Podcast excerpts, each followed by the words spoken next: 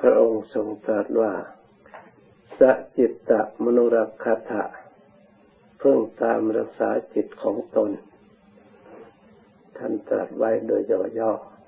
ๆท่านว่าให้รักษาจิต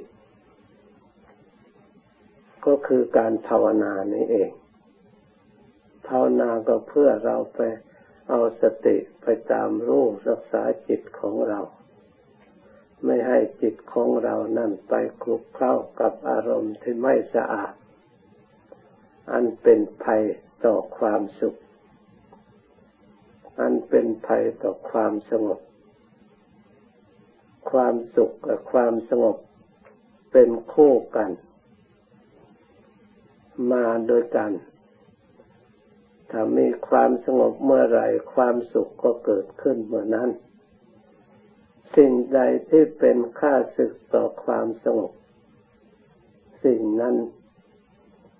ท่านเรียกว่าสมุทัยเป็นเหตุให้ทุกข์เกิด เพราะฉะนั้นอารมณ์ที่เป็นค่าศึกให้เกิดความสงบนั่นมีมาก เกิดขึ้นได้ ไม่เลือกการ ไม่เลือกสถานที่ เกิดขึ้นเมื่อไรก็ได้ ที่ไหนก็ได้ถ้าเมื่อสิ่งที่มาเป็นค่าศึกต่อความสงบก็เกิดขึ้นได้ตลอดเวลา การป้องกันการรักษาจิตของเรา ก็ควรจะรักษาตลอดเวลาเช่นเดียวกัน ควรจะป้องกันตลอดเวลา ถ้าไม่อย่างนั้นไม่ไม่สมดุลกัน การรักษาจิต ถ้าหากว่า เราทั้งหลายเข้าใจจิตอันถูกต้อง การรักษาก็เป็นสิ่งที่ไม่ยากลำบากนักคำว่าเข้าใจอันจิตอันถูกต้องนั้น คือเข้าใจตามหลักธรรม ที่องค์สมเด็จพระสัมมาสัมพุทธเจ้า ว่าความสุขและความทุกข์ทั้งหลายมีใจเป็นใหญ่ มันเกิดขึ้นที่ใจ มีใจเป็นหัวหน้า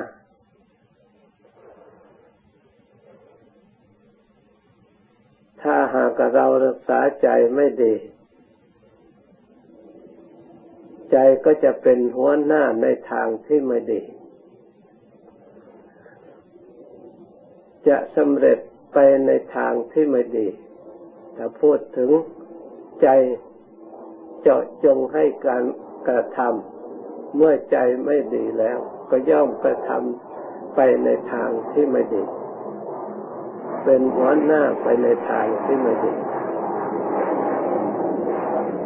ถ้าใจไม่ดีแล้วเจาะจงไปในทางคำพูด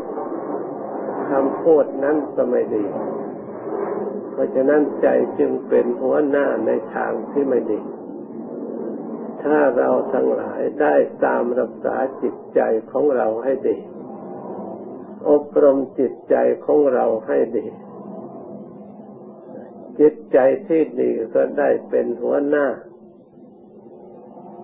ในการกระทำดี มีผลที่จะให้บังเกิดความสงบและความสุข ถ้าใจมีเจตนาจะจงไปทางคำพูด ถ้าใจดีแล้วพูดออกมา ก็เป็นคำพูดที่ดีคำพูดที่มีประโยชน์คำพูดที่ไม่มีเวรไม่มีภัย เมื่อเราเข้าใจหลักทำทั้งหลายสำเร็จมาจากใจมีใจเป็นหัวหน้าอย่างนี้แล้ว เรารักษาใจอันเดียวนี่นะจิตใจก็ไม่ใช่ว่ามันดื้อด้านจนเกินไป ถ้าเราเอาปัญญาเข้าไปช่วยเหลือ จิตใจยิ่งต้องการความสงบจิตใจยิ่งต้องการความสุข เช่นเดียวกัน ที่เราต้องการ เพราะฉะนั้น เราจำเป็นจะต้องศึกษาเรื่องอารมณ์ของจิต ที่ทำให้เรารู้สึกมีความสุขบ้างความทุกข์บ้างที่มันเกิดขึ้น ไม่ได้ตามความต้องการของเรา เราต้องการความสุขไปโดยส่วนเดียว แต่ก็ไม่ได้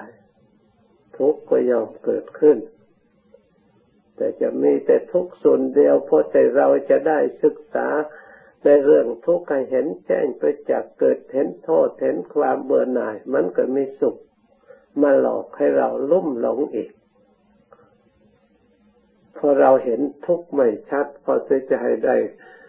เกิดปัญญาเห็นสัจธรรมหรืออริยสัจธรรมมันก็หลอกอีก เอา สิ่งที่สุข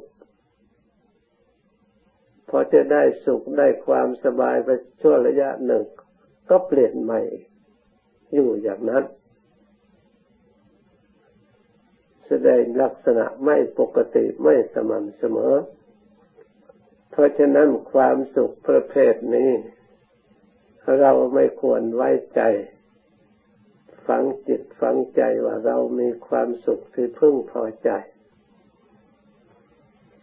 ความสุขประเภทนี้อยู่ในประเภทสังขารความปรุงความแต่งส่วนความสุขที่มั่นคงยังมีอีกประเภทหนึ่ง ความสุขที่อาศัยจิตใจที่ฉลาดรู้เท่าสังขารว่าสังขาราปรมาทุกขา ขึ้นชื่อว่าสังขารเป็นทุกอย่างยิ่ง หรือสังขาราสัสตานติขึ้นชื่อว่าสังขาร เป็นสิ่งที่เที่ยงไม่มีเมื่อสิ่งไม่เที่ยงแล้วไปชื่อว่า เป็นทุกข์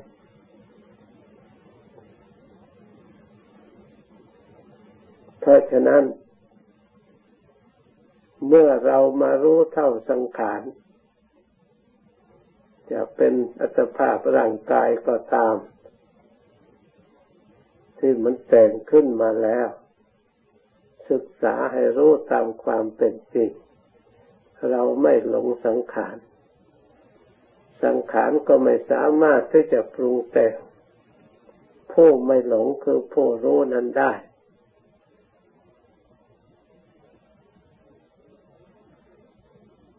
เมื่อสังขารไปปรุงแต่งไม่ได้แล้วอนิจจังทุกขังอนัตตาก็เข้าไปเปลี่ยนแปลงไม่ได้